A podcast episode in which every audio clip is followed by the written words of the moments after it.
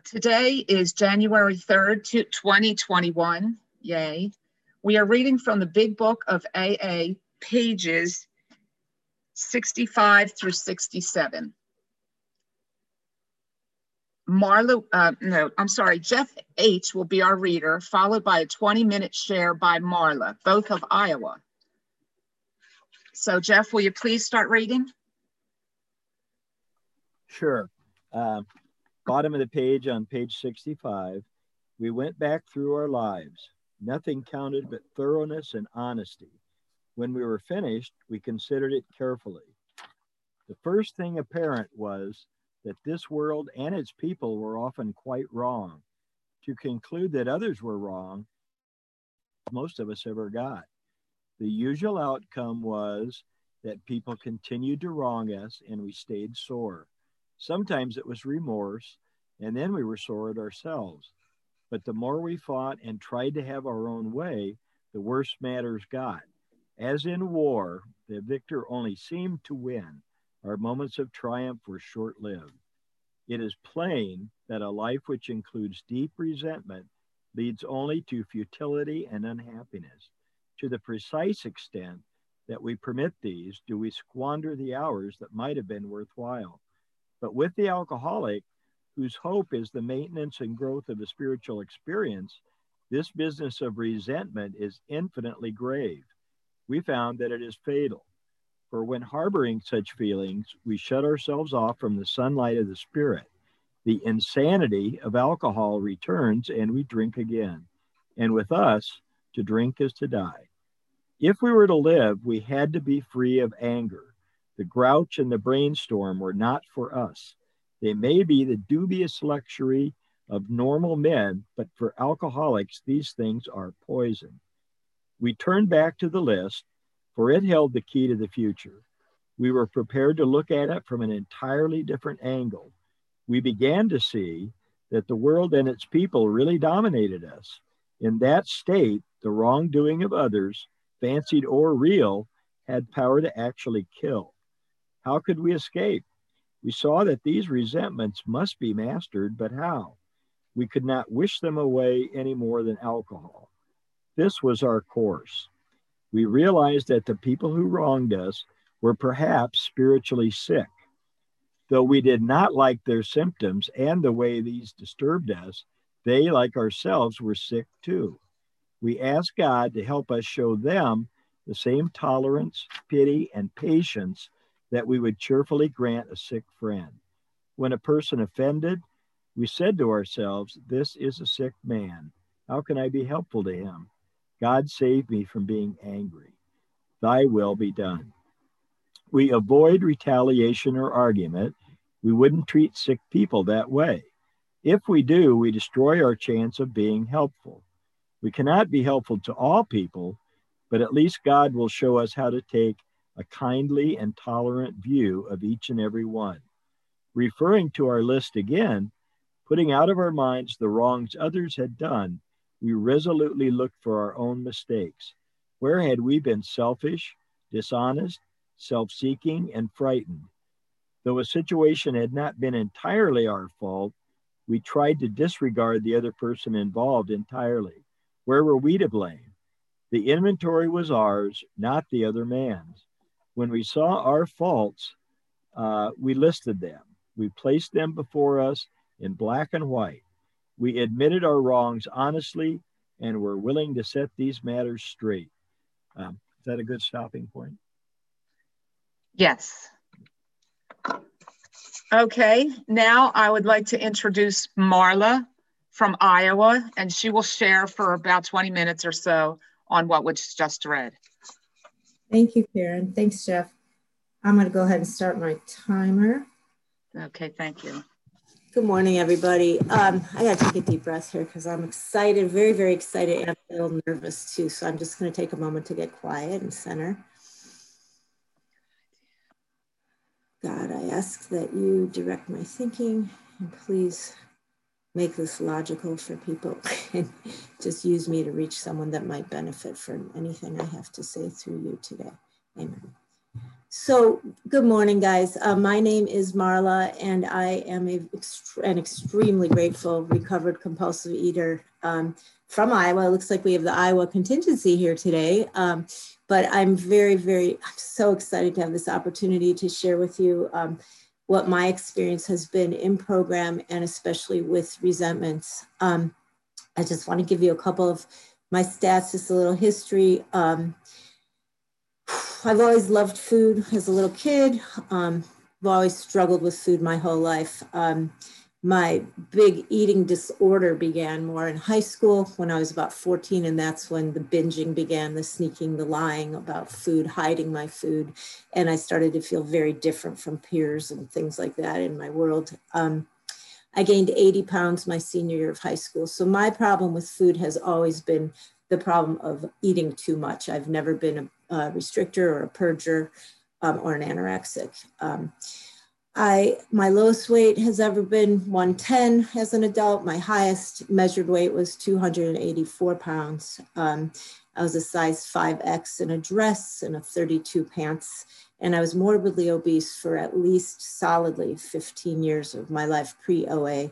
Um, I've tried tons of ways to lose that weight, um, to stop binging, to stop caring about food. I tried tons of diets, um, hypnosis, self help books, therapy. I went to three eating disorder treatment centers. One was an inpatient. Um, I used dietitians, nutritionists, trainers.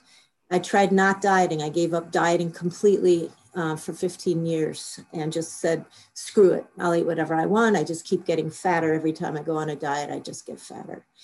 Um, and there were tons of efforts to try to prove, could prove that I could control my food and eat like normal eaters and eat in moderation, the things that I saw other people eating with impunity. Um, but every time I'd lose the weight, I'd gain it back again, always plus more. So I did try OA when I was in high school. I tried OA three previous times, um, one in, in senior year of high school and another in early college and another in uh, early adulthood. Um, and I, I, you know, I enjoyed it. I got a lot out of the social part. I did some of the steps, but I never got the powerless piece. I never understood that I was hopeless on my own. I could not control the desire to eat. I couldn't stop wanting to eat. Um, finally, in, in October, excuse me, uh, in 2011, I went to a commercial program, and actually, this is after 15 years of no dieting. And we tried once again on a commercial program, and I lost 106 pounds and actually got to a normal body size for the first time in like 40 some years. And I thought I had arrived. I thought it was it, I was done. and what happened was I fell prey to the first bite again at one point and then picked up those allergic foods and was off and running again and gaining the weight back just very rapidly. And I saw that golden ticket of normalcy quickly being ripped away. Anyway, um, suffice it to say that scared me to death. The binging got worse than it had ever been. And I finally walked back into OA, beaten and desperate as all get out. And um, in 2012, November is when I came into OA, and I have gotten the 12 step program of recovery. I worked it like, um, like I had nothing else because guess what? I had nothing else. And thank God I am no longer that same person. Um, I recovered. I've been recovered now, just celebrated eight years of uh, abstaining from compulsive eating. And more so i'm maintaining 120 pound weight loss the same size for 100 for 120 years same size now for eight years. It's a it's a freaking miracle. And more so i am free in my head from the obsession the slavery to wanting food and thinking about food. And i can be around any food and i have the promises of neutrality today that i'm grateful for.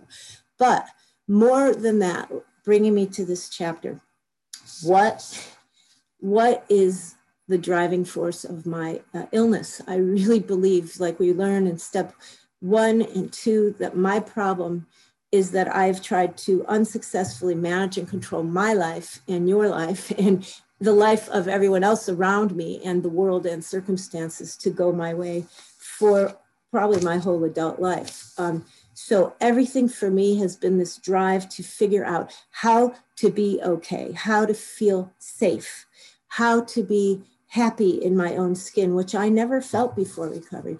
And I always blamed you. I always thought it was outside circumstances and outside conditions that led me to overeat and to feel anxious. And what I've learned amazingly in the program today is that I am the cause of my own problem. Okay. I don't get to control everything out there, but it's what I think, what I tell myself, lies that happen in my own head that create those resentments. And today we're talking about resentments. So in the inventory, why do I need to look at my resentments, which I continue to do now on a daily basis when I'm doing my step 10s, but when I did initially learned it in the fourth step, the resentments for me were the things that I believe I did eat over the most um, because I would have such a seething anger in me and such an absolute preoccupation with what the other person was doing wrong that pissed me off that I didn't, why doesn't this happen? Why do, constantly fighting reality and creating anger for me. That anger and that resentment was all I could see and if you're not doing it my way, and if you're not thinking what I think you should, or wearing a mask the way I think is right, you know, any of these things, they block me from God. They block me. Those resentments will shut me off from God. God has always been there, but I can't hear. I can't hear God and I can't see and I can't think God. I'm obsessed with the people and the circumstances the same way I used to be obsessed with food. And so, why do I need to process these resentments so that I don't die? Why will I die? Because if I'm living in that stuff and I'm blocked from the sunlight of the spirit, then I will die because I have proven over and over self reliance gets me to 284 pounds and a slave to food and miserable and spiritually dead. So, how do I process my resentments? Well, it tells us right in the book that what I'm trying to do is get my blockage clear from God to me so that Marla can hear. And so what I have to do then is I have to write, I've written all the people on my resentment inventory that I'm angry at or that I'm having these thoughts over and over and over again. And what I have to do is it's telling me that these perceived wrongdoings on their part have the power to kill me, not because the way my husband loads the dishwasher is actually going to kill me. The event itself is not a big deal, but the way my mind can magnify things, the way my mind can turn me into just an obsessed person about, I have to get my way. It's always about getting my way. That obsession in itself separates me from God. I get angry. I get so uncomfortable in my skin that eventually, if I don't have something else to do with these resentments, I will pick up the food again. And for me to eat is to die. So for me, a compulsive eater, untreated resentments are poison. They are deadly to me. Okay, normal people can get away with it and it just pisses them off a little bit. For me, I will eat over it and I can't afford that today. So how do I deal with that? Their perceived things that they do to me or that I they do I don't like. It says fancied or real. How do I escape this? So now I have to make the change in me with my God. I have to look at me because I'm the problem in every situation. Maybe I didn't do the wrong thing, but my thinking, my interpretation is the problem. And that's a good thing because I'm the one then that can change with God's help and the help of my fellows. So it says, This was our course. We realized that the people who wronged us were perhaps spiritually sick. Though we do not like their symptoms and the way they disturbed us, they, like ourselves, were sick too. So here comes the sick man's prayer, the resentment prayer. I ask God to help me show them the same tolerance, patience, and pity that I would cheerfully grant a sick friend. When the person offended, I say to myself, I'm changing the words now just to apply to me. This is a sick man. How can I be helpful to him? God save me from being angry. Thy will be. done. So, how do I not be angry at other people for being who they are? Okay. For me, if I'm going to be able to get to the point where I can ask God to remove my character defects, I have to be able to start seeing things from another point of view. So, with God's help, when I would do my resentments, I have them on my list. And I think the easiest way for me to show you this is I tried to make it as practical as I could. So, I'm going to use a couple real examples from my own experience. Okay. The first one, it's funny, I was writing down uh, the gamut can run. I mean, it can be a tiny little thing that can absolutely push me over the edge into the brink of crazy insanity where food in the past would have become an issue. Now I know today when those resentments come, I can feel it because I'm usually pretty peaceful internally. And when I start to feel something seething or burning or replaying its head and twisting in me, boom, that's the time I better be asking God, help me, help me, God, with this. So I want to use a very trivial example the dishwasher. Okay. I'm not resentful at the dishwasher, I'm resentful at the husband who operates the dishwasher in the same household we live in, I live in. Okay. That little thing, you would not believe how much that thing could cause such a rift in my marriage. I've been happily married now I've been married 32 years. I'd say the last happy years have been maybe six or seven of them have been happy. But my husband and I had a lot of resentments toward my husband. Many of them were bigger than the dishwasher, but this little thing, you guys. So what it is, all right, this is what I would use. I used to tell him. So I resent my husband because he does not load the dishwasher correctly. Okay, he doesn't. He turns the silverware upside down. He doesn't put you know, whatever. I'm an obsessive compulsive person. I have my way that is the right way that things should be done. Right. So in my brain, what happens then?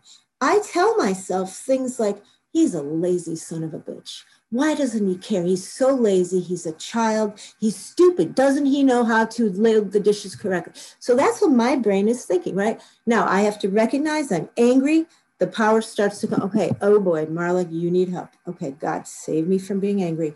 Now, is my husband spiritually sick because he doesn't load the dishwasher the way I do? No. So that one, the prayer comes from Marla, help me realize Phil is not the same as you. He doesn't give a shit about the dishwasher. Just because something isn't important to him like it is to me does not equal lazy, stupid, pig, doesn't care about Marla. Okay, but that's what I would tell myself. So by processing this, I would pray first. I ask God to help me have some tolerance toward the other person. This is a little example. I'll switch to a big one in a second. And then once I can let that go, like seeing it, trying to see from the other person's point of view, he's not thinking about the dishwasher. He doesn't care it's no different than if I were to see his baseball cards and I wouldn't care if I just flung them on the corner and didn't watch folding the edges or something. It's not on his radar, right? So if I could kind of see a little bit from his point of view, then what I do is that's what I get. Once I let it go, I say the, the resentment prayer, whatever prayer, and I don't always use exactly the words in the book, depending on the situation. But somehow I ask God to take it away because it's going to hurt me. I heard that resentment is like me setting myself on fire so that I kill the other person with smoke inhalation. Um, and that's what I do when I create these, these uh, resentments in myself. So I ask God to help me let go of the anger, see it more from the other person's view, kind of get me to a more tame level and then I go in and I look for what's my part. What are my character defects? Okay. So dishwasher in So we're looking for where am I being selfish, self-seeking, dishonest, and afraid? Okay. I'm being selfish, dishwasher incident. Clearly, I want my way. My husband should play the role I have assigned. I am the master of the household. I determine what shelf things go. Everything should be what I want as queen of the kitchen. Okay, where the hell did I get off thinking that my opinion about where things should go is more important than his? That is selfishness. Okay, and also expecting that he has to do what I want in order for me to be happy and calm and peaceful. Um, where am I being dishonest? For me, the dishonesty was in what I was telling myself, telling myself that other people should do what I think they should do, that they should listen to me and care about what I care about. And the other part was the dishonesty of magnifying and exaggerating a situation. It's not a big deal in the course of reality. And also the other part that was dishonest, telling myself all these things about what it represented. He is stupid and lazy. It makes, I used to, oh man, I would separate from my husband, emotionally withdraw. Uh, I would tell, have disrespect in my heart because I'm telling myself it makes him a little boy. He's not good enough. I can't respect. Just told myself all this crap that caused so much misery in the marriage. And that was about the flippin' dishwasher. Okay. And then where was I being self seeking? Well, how did I, what did I do to try to get what I wanted? I lectured, I criticized, I pouted, I silent treatment, I avoided him, I was very disrespectful. And I kept pointing out when I was fixing, I'm going to turn this uh, knife up the right way now. I just got so offensive in my behavior and became someone I didn't even like, you know, living that way. It's not good for a marriage. And then where was I afraid? Well, basically, the fear was I married the wrong guy. He doesn't put the dishes in the dishwasher the right way, you know, that he's, he doesn't give me what I need. He doesn't care about my feelings. That, that was really ultimately, I married the wrong man. I'm going to be miserable forever. And I am not going to feel safe in my world. Okay. Now that's a tiny example. Let's bring it to a bigger level. The bigger level. Um, take the same man who's a wonderful guy. Today, I see today, you know, today we have a very strong marriage. And I'll tell you what, I'm the one who changed. I'm the one who changed. So the bigger issues. I uh, married Phil 32 years ago. And I will say that my resentments toward him that went on for probably all the years pre OA, um, pre this time in OA. Uh, my concerns about him was I thought he was selfish, he was a taker.